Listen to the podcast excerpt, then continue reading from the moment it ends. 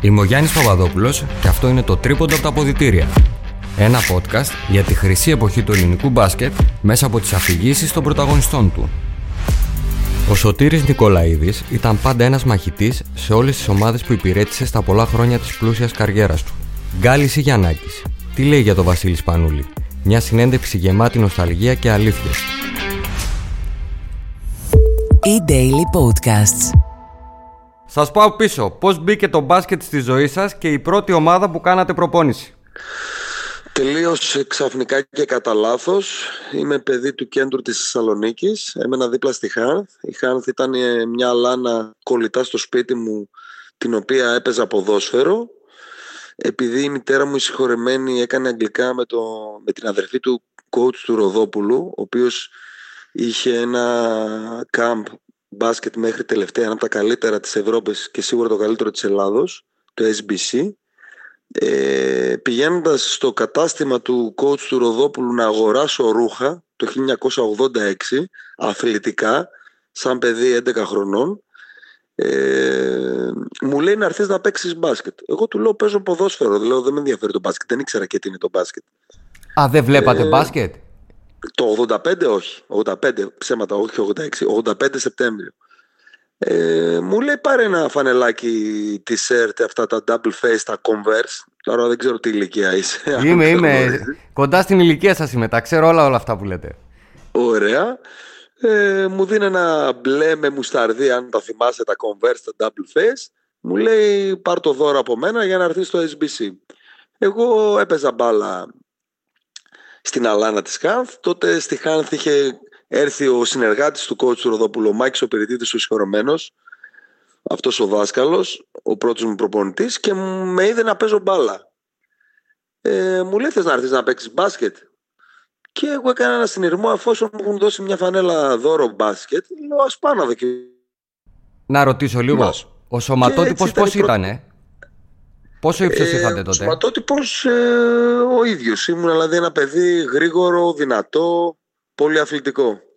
Άρα ταιριάζατε περισσότερο στο ποδόσφαιρο ή στο μπάσκετ, πιστεύετε; Ε, κοίταξε, νομίζω ότι επειδή ό,τι έκανα στον αθλητισμό το έκανα με επιτυχία. Ε, δεν ξέρω πώς εξήλυσσόταν η ποδοσφαιρική μου καριέρα αν συνέχιζα.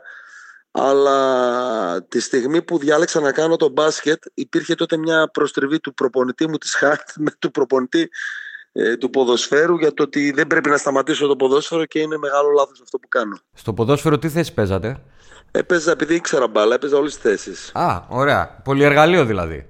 Ναι, ναι, ναι. Στο τέλος έφτασα να είμαι τελευταίος παίκτης γιατί άνοιγα το παιχνίδι από, το... από πίσω. Σαν playmaker από πίσω. Playmaker και στο ποδόσφαιρο. Τέλειο. Λοιπόν, ναι. να επιδείξουμε μερικά βήματα και ξεκινάτε επαγγελματικά στο Μπάουκ. Σωστά; Στο Μπάουκ ήταν η πρώτη μου ομάδα, ναι, φεύγοντας από τη Χάνθ. Μετά από πολύ κόπο, γιατί από τα 16 μου υπήρχε ενδιαφέρον για να φύγω σε ομάδες ο Άρης, ο Ηρακλής και άλλες ομάδες και εν τέλει το 1994-1995 κατάφερα να, να πάρω μεταγραφή από τη Χάνθ και να γίνω επαγγελματίας στην ομάδα του ΠΑΟΚ. Άρα μας είπατε μόλις ότι σας διεκδικούσε και ο Άρης και ο Ερακλή και ο Πάουκ.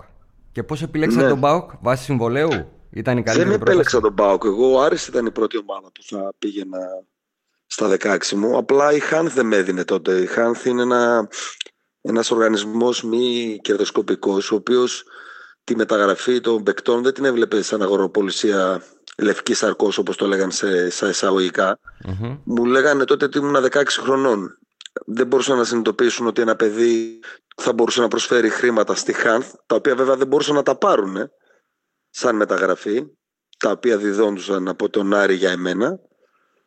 Και δεν έγινε ποτέ η μεταγραφή, γιατί έφτανε σε ένα συμβούλιο της Χάνθ, το οποίο αυτό αποφάσιζε ότι ας γίνει το παιδί 20-25 χρονών και ας φύγει ελεύθερο, δεν χρειάζεται να το δώσουμε μεταγραφή. 20-25 ναι. χρονών θα ήσασταν ένας ολοκληρωμένος παίχτης, έτσι. Θα είχατε χάσει 5 χρόνια επαγγελματικού μπάσκετ. Τα έχασα, έτσι έγινε. Από τα 16 πήγα στα 20 στον Πάουκ, 21. Απλά ήταν η επιμονή και η θέληση τόσο πολύ μεγάλη για να παίξω, το οποίο με έκανε να συνεχίζω.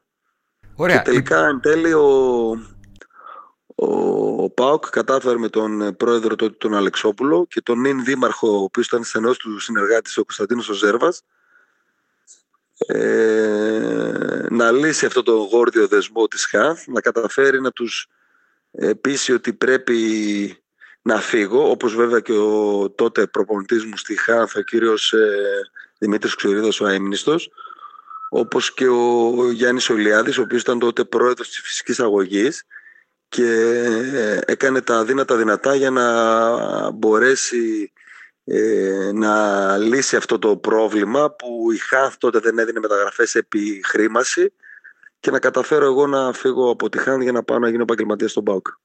Υπήρχε χώρος για τον Νικολαίδη στην πεντάδα του ΠΑΟΚ τότε; Φοβηθήκατε ότι δεν θα έχετε χρόνο συμμετοχής; Όχι, δεν το σκέφτηκα σε καμία στιγμή αυτό. Ήταν τόσο μεγάλη η θέληση να γίνει επαγγελματίας και να βρεθεί στο πιο υψηλό επίπεδο.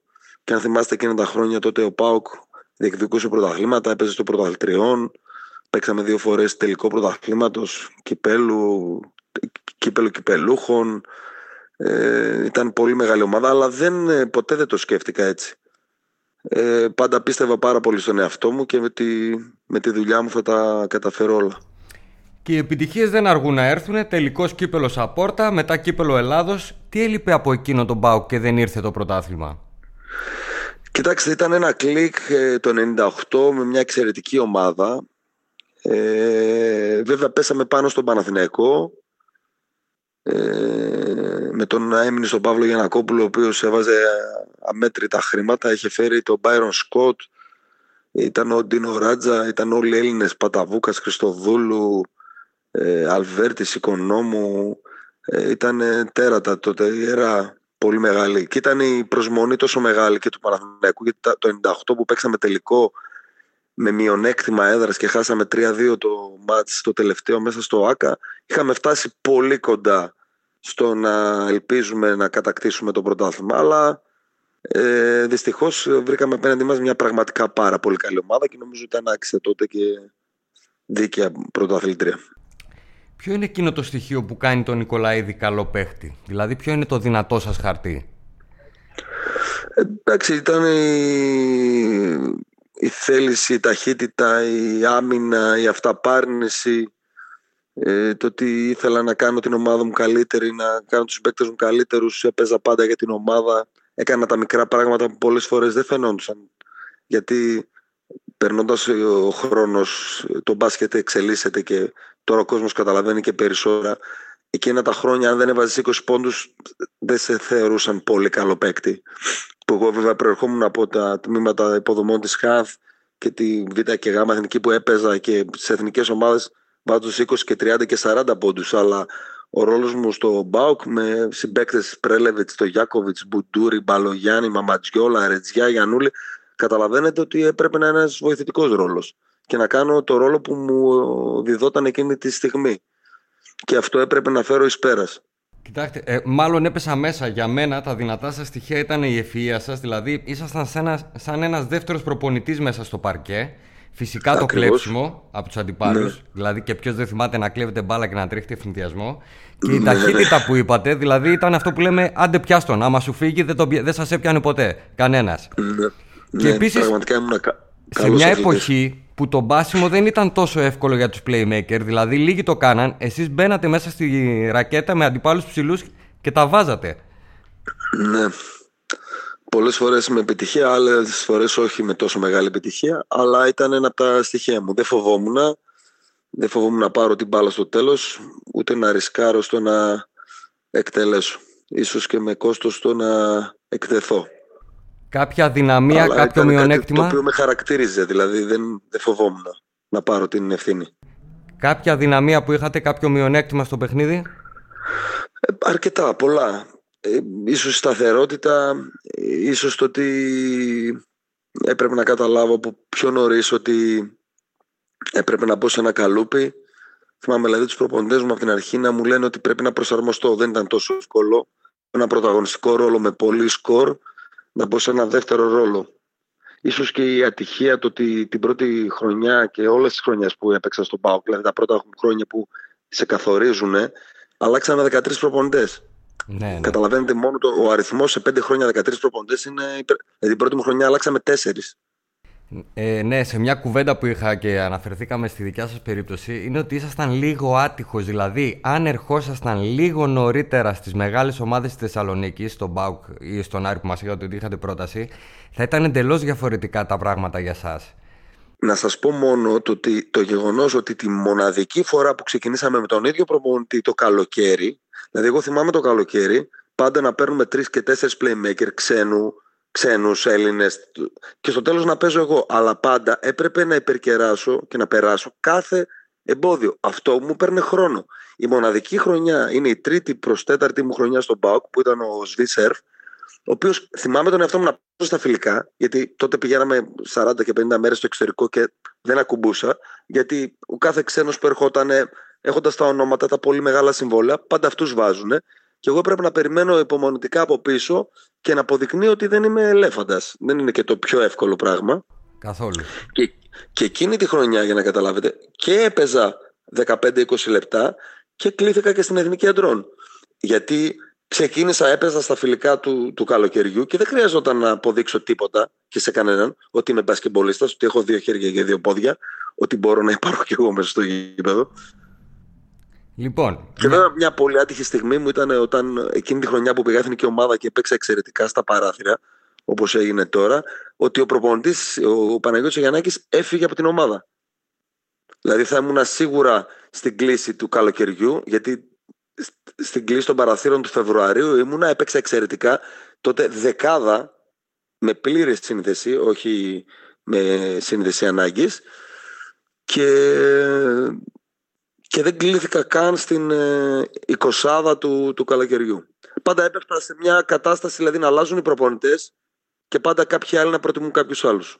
Από αυτά που λέτε, καταλαβαίνω ότι έχετε και μια πικρία, δηλαδή σας κυνήγησε λίγο Όχι, η ατυχία. Δεν θέλω να ακουστεί έτσι. Όχι, είμαι γεμάτος. Ευχαριστήθηκα αυτό που έκανα. Το μπάσκετ είναι η ζωή μου όλη. Αισθάνομαι ευλογημένος το ότι έκανα το χόμπι μου επάγγελμα. Εννοείται ότι θα μπορούσα να πάρω πολύ περισσότερα αλλά και πάλι κοιμάμαι ήσυχος. Δηλαδή, αν γυρνούσα το χρόνο πίσω, πάλι τα ίδια πράγματα θα έκανα.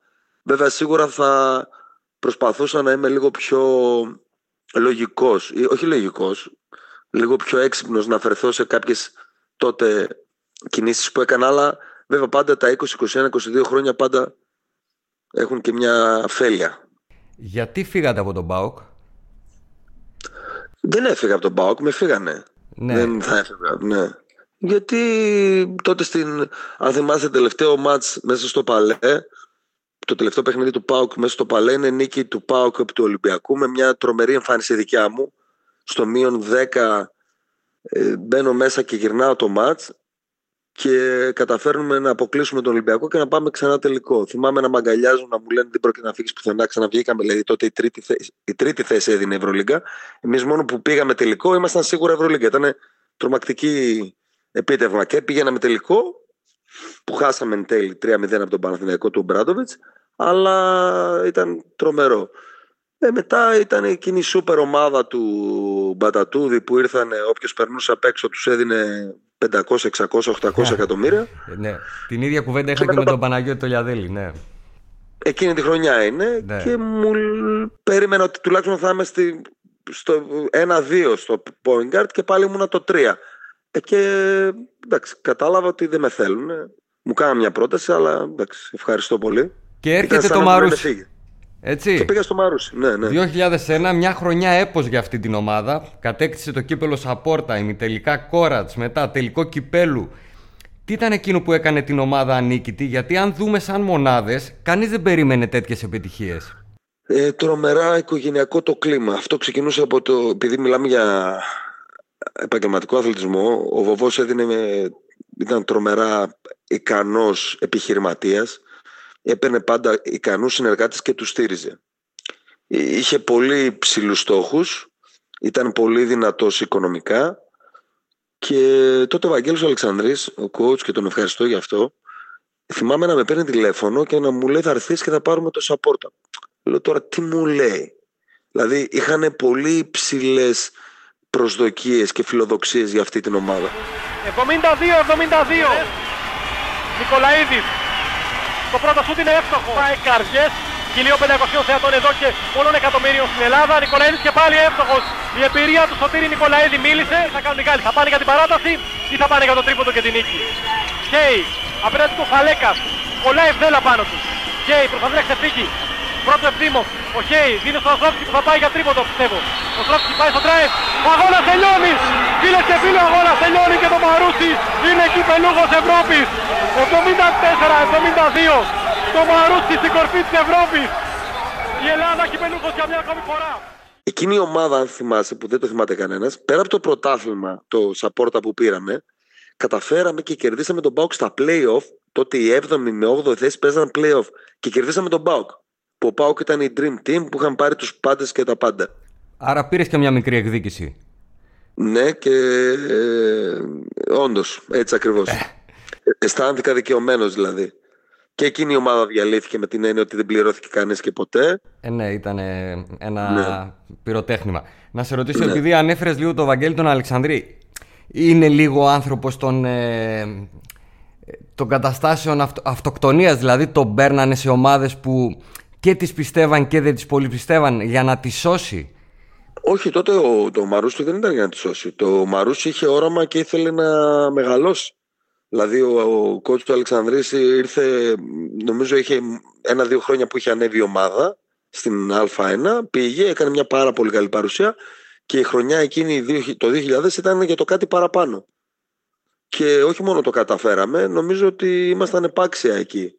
Το τι έγινε μετά, δηλαδή την επόμενη χρονιά και έφυγε ο κόουτς ο Αλεξανδρής, το τι μαλώσανε κάτι έγινε με τον κύριο Βοβό δεν το γνωρίζουμε. Αλλά δεν ήταν για αποστολή αυτοκτονίας. Ήταν μια ομάδα η οποία έχει φιλοδοξίες να μεγαλώσει. Και από μια ομάδα συνοικιακή να μπει. Γιατί τότε, αν θυμάσαι, πέρα από τον Ολυμπιακό Παναθηναϊκό ΑΕΚ, ΠΑΟΚ, Άρη, ήταν και ο Πανιόνιος και το Περιστέρι. Και ο Ηρακλής. Δηλαδή, Μιλάμε, ήταν 7 ομάδες, οι οποίες ήταν μπετό στην Οχτάδα. Ναι, ναι, υπερομάδες. Και το ότι το Μαρούσι ήταν συνοικιακή ομάδα δεν σημαίνει τίποτα, γιατί τότε το μπάσκετ, το ελληνικό μπάσκετ, είχε δυνατές συνοικιακέ ομάδες. Δηλαδή ήταν το Μαρούσι. Δυνατές συνοικιακέ ομάδες. Απλά οι άλλες υπήρχε, υπήρχε μια προϊστορία, υπήρχε ένα όνομα, υπήρχε ο κόσμος από πίσω. Mm-hmm. Εμείς ήμασταν μια μικρή ομάδα. Δεν είχαμε κόσμο να μα. Είχε κόσμο η ομάδα, πάντα μας υποστηρίζαν, αλλά δεν ήταν τα μέγιστα η που ανέφερα πριν. Και μετά, Ηρακλής, ΑΕΚ, Μαρούσι ξανά, ξανά ΑΕΚ και Ρέθυμνο. Θα σου κάνω μια ερώτηση που την έχω εγώ απορία. Γιατί δεν έμενε σε μια ομάδα πολλά χρόνια; Γιατί δεν έμενε σε μια ομάδα πολλά χρόνια. Αν δεις, πρόσεξε, πέντε χρόνια στον ΠΑΟΚ. Ναι. Μετά στο Μαρούσι. Το Μαρούσι που έφυγα πριν πάω στον ηρακλη είναι μια πολύ πονεμένη ιστορία. Ε, ήμουν ο μοναδικός Έλληνας παίκτης τότε εκείνα τα χρόνια που έφυγα στη μέση της χρονιάς και πήγα στην ιταλια Ήταν κάτι το οποίο με στεναχώρησε πάρα πολύ. Ο κύριος Πετρόπουλος, ο οποίος είχε έρθει τότε, είπε ότι θέλω να φύγει ο Νικολαίδης. Δεν ήταν και το πιο εύκολο. Ήμουν αφαντάρο, η γυναίκα μου ήταν έγκυος. Ήταν μια πολύ δύσκολη στιγμή για μένα. Μετά πήγα στον Ερακλή, γιατί θα γεννιόταν ο γιος μου ο Αλέξανδρος και θέλαμε μετά την Ιταλία να είμαστε στη Θεσσαλονίκη. Μετά έμεινα δύο χρόνια στην ΑΕΚ mm-hmm. με το Φώτο τον Κατσικάρη. Ο Φώτος ο Κατσικάρης φεύγει από την ομάδα και ενώ εγώ θέλω να μείνω στην ομάδα και ερχόταν τότε ο Λευθέρης ο Κακιούσης, ο Λευθέρης ο Κακιούσης δεν, ήθελε, ε, δεν με είχε στις πρώτες του επιλογές. Μου έκανε πρόταση ο κότσο ο Παναγιώτης Γιαννάκης και την αποδέχτηκα. Πάλι για δύο χρόνια. Mm-hmm. Πηγαίνω στο Μαρούσι και μετά την πρώτη χρονιά του Γιαννάκη, ο Γιαννάκης φεύγει και έρχεται ξανά ο Λευθέρης ο Κακιούσης ο οποίος σε εισαγωγικά μου κρατούσε μούτρα που δεν έμεινα στην ΑΕΚ την προηγούμενη χρονιά. Και έτσι ξαναγύρισα στην ΑΕΚ την επόμενη χρονιά. Ξέρεις γιατί το λέω, γιατί βλέποντάς σου μέσα στον αγώνα, μέσα στο παιχνίδι, είχες όλα τα φόντα για να είσαι ένας ηγέτης για πολλά χρόνια σε μια ομάδα. Δηλαδή... Ναι, όχι, όχι μόνο στο παρκέ και έξω που είναι πάρα πολύ σημαντικό. Ναι, και στα, και στα αποδητήρια το φαντάζομαι αυτό, ναι, γι' αυτό σου λέω. Ναι. Ναι. Εντάξει, ήταν και θέμα τύχης. Γιατί δηλαδή, αν δεν έφευγε ο Κατσικάρης για να πάει στην Αγία Πετρούπολη, δεν θα φεύγει από την ΑΕΚ. Αν δεν έφευγε ο Γιαννάκης από το Μαρούσι, δεν θα έφευγε από το Μαρούσι. Για να καταλάβει και ο κόσμος πόσο σύνθετο είναι το μπάσκετ, έτσι. Δεν είναι μόνο αυτό ναι, που βλέπουμε δεν είναι, 40 δεν είναι, είναι απόφαση και συνδυασμοί πραγμάτων πολλών. Δεν ήθελα να φύγω από την ΑΕΚ που ήμουν δύο χρόνια. Δεν ήθελα να φύγω από το Μαρούσι. Αλλά πολλές φορές οι καταστάσεις. Δηλαδή, αν θυμάστε τότε με το Μαρούσι που διαλύθηκε εκείνη η ομάδα του Αμαρουσίου, την δεύτερη μου παρουσία, χάσαμε τον πέμπτο ημιτελικό από τον Άρη που έδινε Ευρωλίγκα για την τρίτη θέση και αντί να πάμε Ευρωλίγκα με το Μάτσι, η ομάδα διαλύθηκε. Έφυγε και ο Ανάγκης και Βγάζοντας μεγάλους παίχτες βέβαια, αν να μην ξεχνάμε. Αλλά... Ναι, δεν το συζητώ. Ναι. ναι.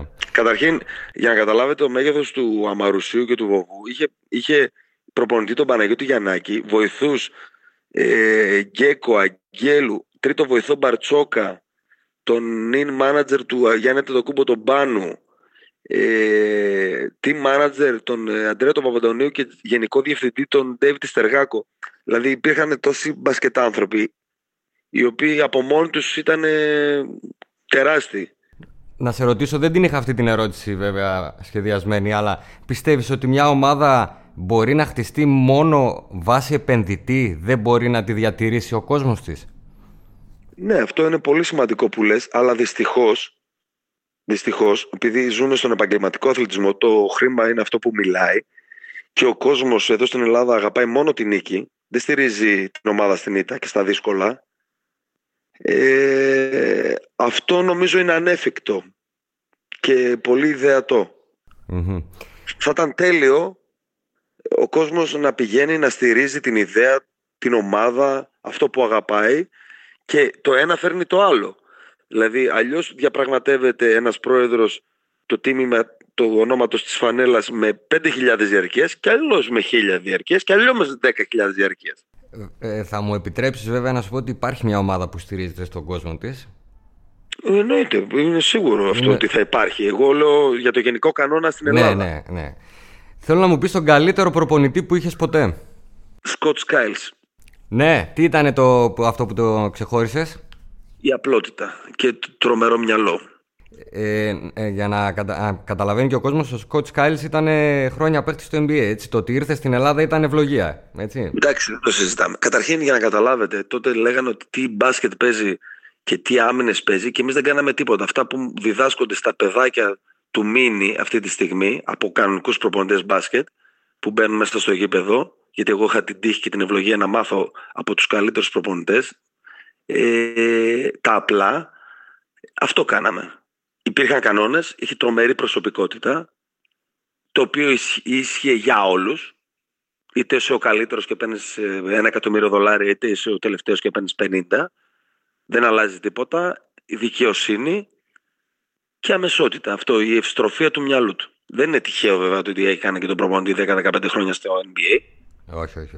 Με, με μεγάλη επιτυχία. Ο καλύτερος συμπέκτη που είχες; Ε, είναι δύσκολη ερώτηση τώρα. Κοίταξε, γιατί είχα ε, στο Γιάκοβιτς Πρέλεβιτς είχα Διαμαντίδη και Σπανούλη. Ε, πρέπει να επιλέξεις έναν. Θα επιλέξω τον ε, Πέντρακ στο Γιάκοβιτς. Και εγώ αυτόν θα επέλεγα. Να ξέρεις. Ο αντίπαλος που σε δυσκόλεψε περισσότερο; Ένας και μοναδικός Byron Dickens. Ε, ε, Μπορούσα να μαρκάρω τους πάντες και τα πάντα. Αυτόν τον άνθρωπο, τον άτιμο, καλή του ώρα εκεί που βρίσκεται, μπορούσα να τον μαρκάρω. Μου έκανε πλάκα. Μου το είπε και ο... Μου το είπε και ο Σιούτη αυτό, ότι ο Μπάιρον Ντίγκινς δηλαδή δεν ήξερες από πού θα έρθει το καλάθι. Δεν, δεν περίμενες την κίνησή του.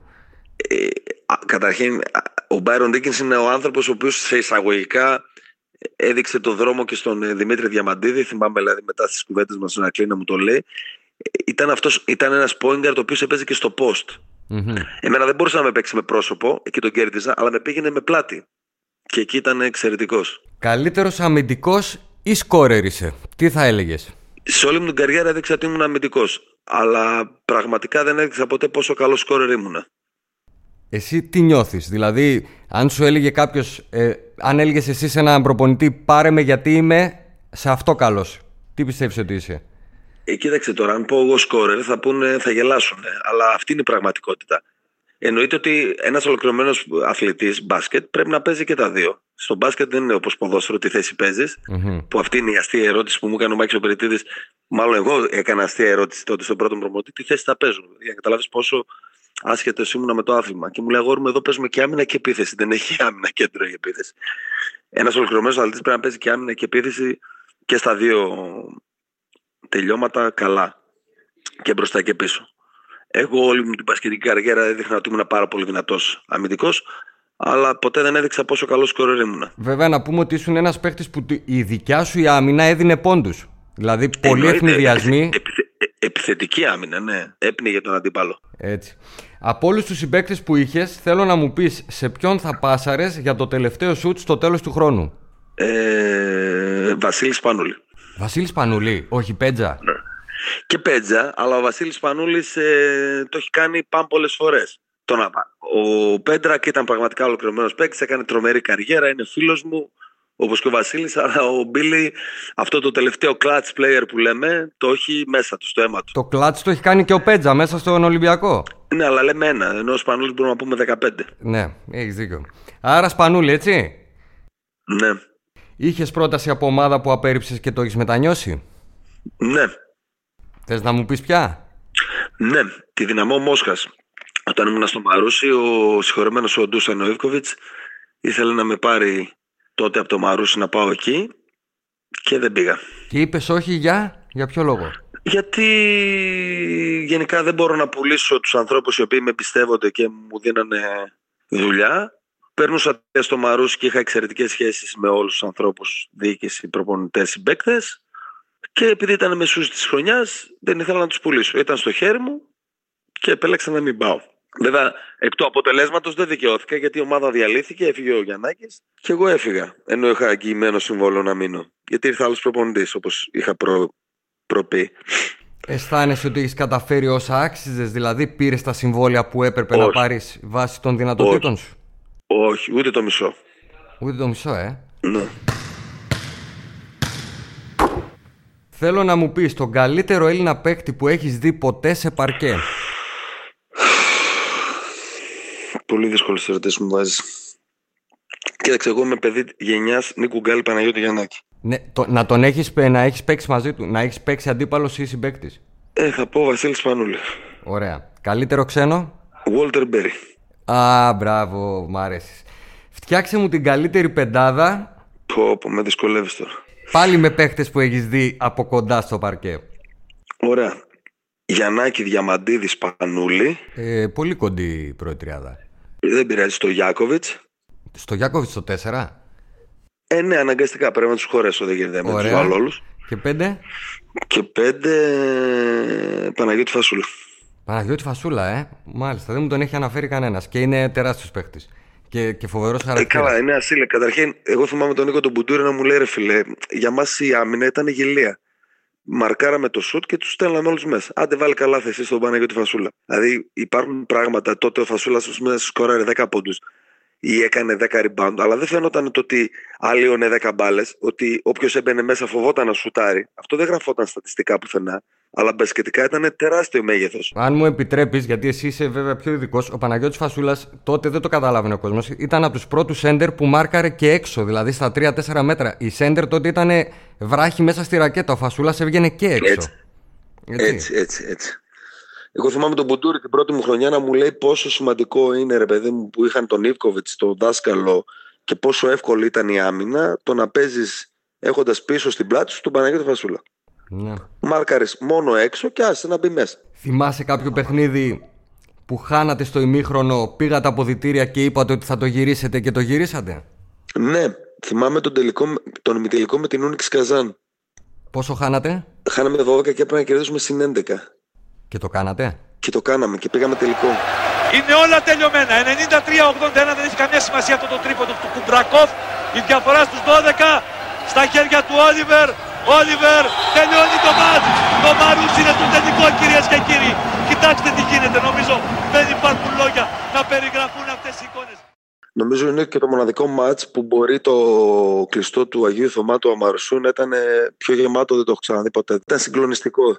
Στο ημίχρονο θυμάσαι τι σας είπε ο προπονητής; Ότι έχουμε την ευκαιρία να γράψουμε ιστορία. Ο Βαγγέλης ε, ήταν εξαιρετικός στο να μπορεί να πάρει το 100% ο κότσο ο Βαγγέλης ο Αλεξανδρής, να πάρει το 100% από τον κάθε παίκτη.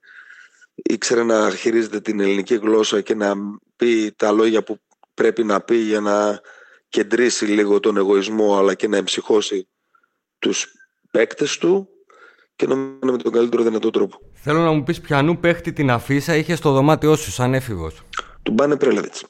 Πεχταρά. Μεγάλη παίκτουρα. Ποιον παίχτη παρακολουθούσες για να κλέψεις κινήσεις, Υπάρχει κάποιος που ζήλευες με την καλή έννοια; Παναγιώτη Γιαννάκη. Δεν, δεν το ζήλευα, τον θαύμαζα. Έχεις διαφορετικό στυλ από τον Παναγιώτη όμως. Ναι, μεν ο Παναγιώτης πιέζει στην άμυνα. Όλοι ήταν Νίκος Γκάλης. Εγώ δεν ξέρω για κάποιο λόγο γι' αυτό έβαλα και το 5, γιατί ο Γιαννάκης ήταν το ιδεαλμά. Δηλαδή, εντάξει, όλοι μεγαλώσαμε με τον Γκάλη. Ο Γκάλης ήταν ο ένας και ο μοναδικός.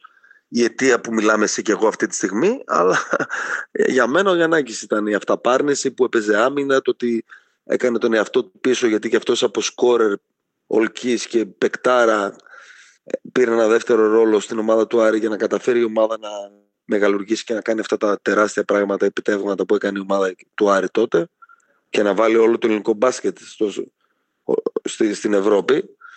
Με Γκάλ, Γιαννάκη, Ιωαννίδη, Φιλίππου, Ρωμανίδη και όλα τα παιδιά εκείνα που παίζανε τότε. Δεν ήταν μόνο δηλαδή ο Γκάλ ή ο Γιαννάκης γιατί τον μπάσκετ Λυπηρίδης παίζεται με 10 Όποιος παρακολουθεί το Γιαννάκη είναι δύο εποχές. Δηλαδή, όσο είναι με τον Γκάλι και όταν είναι μόνος του. Εγώ κοίταξε, επειδή τον είχα σαν είδαλμα και επειδή έτυχε να τον έχω και δύο χρόνια προπονητή, για μένα ήταν κάτι συγκλονιστικό. Πιστεύεις ότι λείπει ο Γιαννάκης από την εθνική, 100%.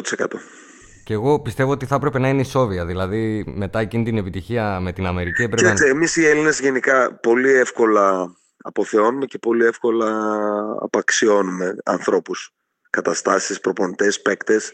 Εύκολα ξεχνάμε. Δεν υπάρχει υπομονή, υπάρχει απαξίωση, υπάρχει οφθόνος.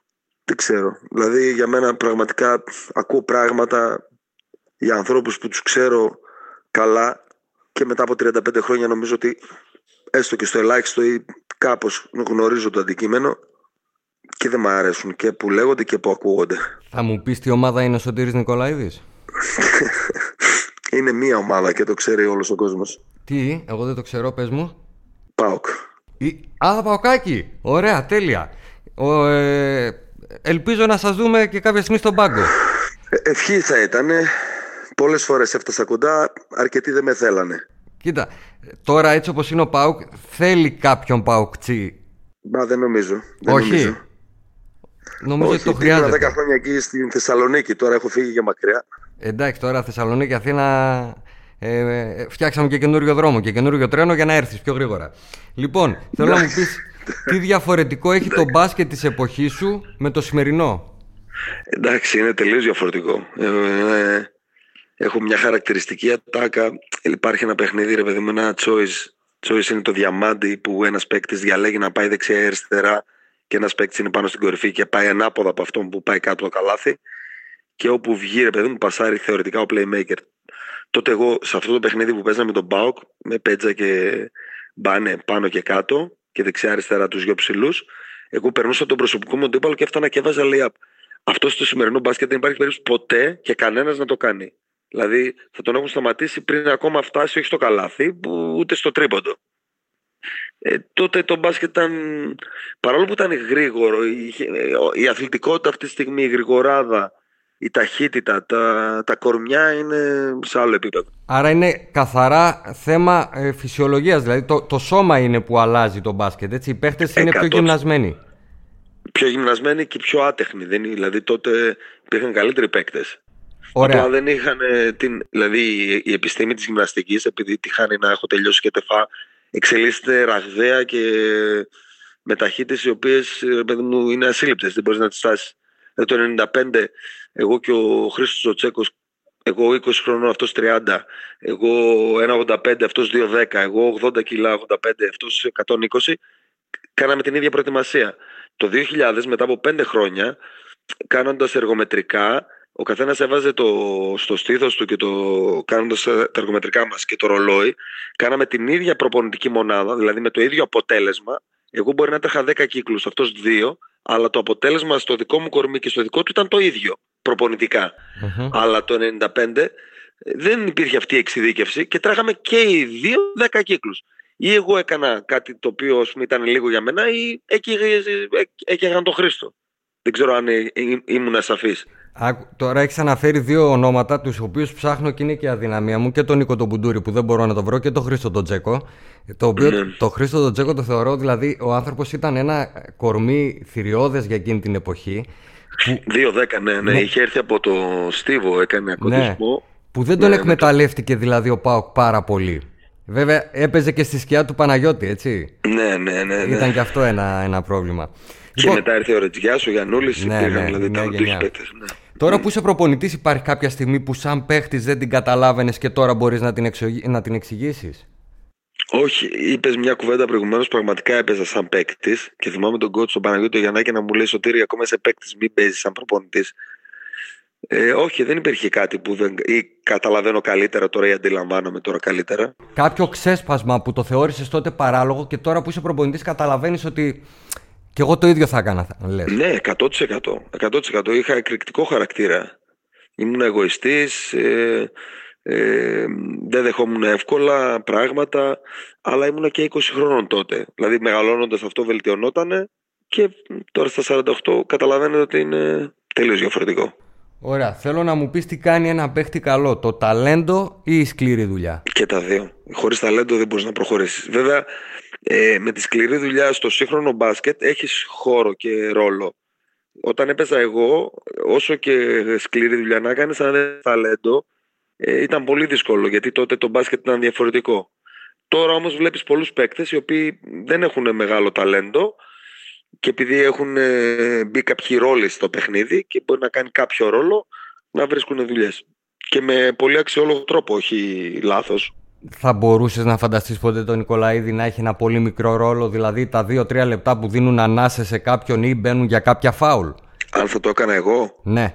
Θα το δεχόσουν Ναι, σαν κα- Νικολαίδης; 100% γιατί ε, είμαι μπολιασμένος με αυτή την ε, ατάκα του κότσου Γιαννάκη ότι ο καλός ο παίκτης κάνει πάντα ένα σενάριο το οποίο μπορεί να είναι διαφορετικό. Πώς είναι οι ηθοποιοί, άλλες φορές παίζουν τον πρώτο, τον δεύτερο, τον τρίτο ρόλο. Πάντα όμως είναι πάρα πολύ σημαντικό.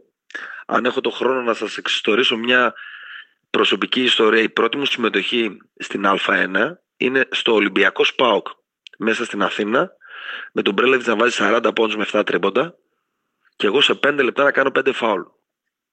Θεωρώ ότι θέλω να ανοίξει η γη να με καταπιεί. Κερδίζουμε. Είμαι ευτυχισμένος γι' αυτό στην πρώτη μου συμμετοχή. Τη μεγάλη ομάδα του Ολυμπιακού με τον Ιωαννίδη, Ρίβερ, Μπέρι, Τάρλατς, Τάρλατς, Νάκιτ, Βούξεβιτ, ναι. Τόμιτς, οι πάντες. Στην πατοκρατορία του, του Κοσκοτά. Του Σοκράτη Κόκαλη, συγγνώμη. Κάνω πέντε φάουλ και τελειώνει το μάτς. Λέω τώρα να ανοίξει η γη να με καταπιεί. Στην πρώτη μου συμμετοχή σε πέντε λεπτά πέντε φάουλ. Και μπαίνει μέσα ο προπονητής μας, ο κύριος Κιμουρτζόγλου, και έχει βάλει ο Μπομπάνε 40 και μου λέει: Συγχαρητήρια μικρέ, μπροστά σε όλους, ήσουν εξαιρετικός, έδωσες την νίκη.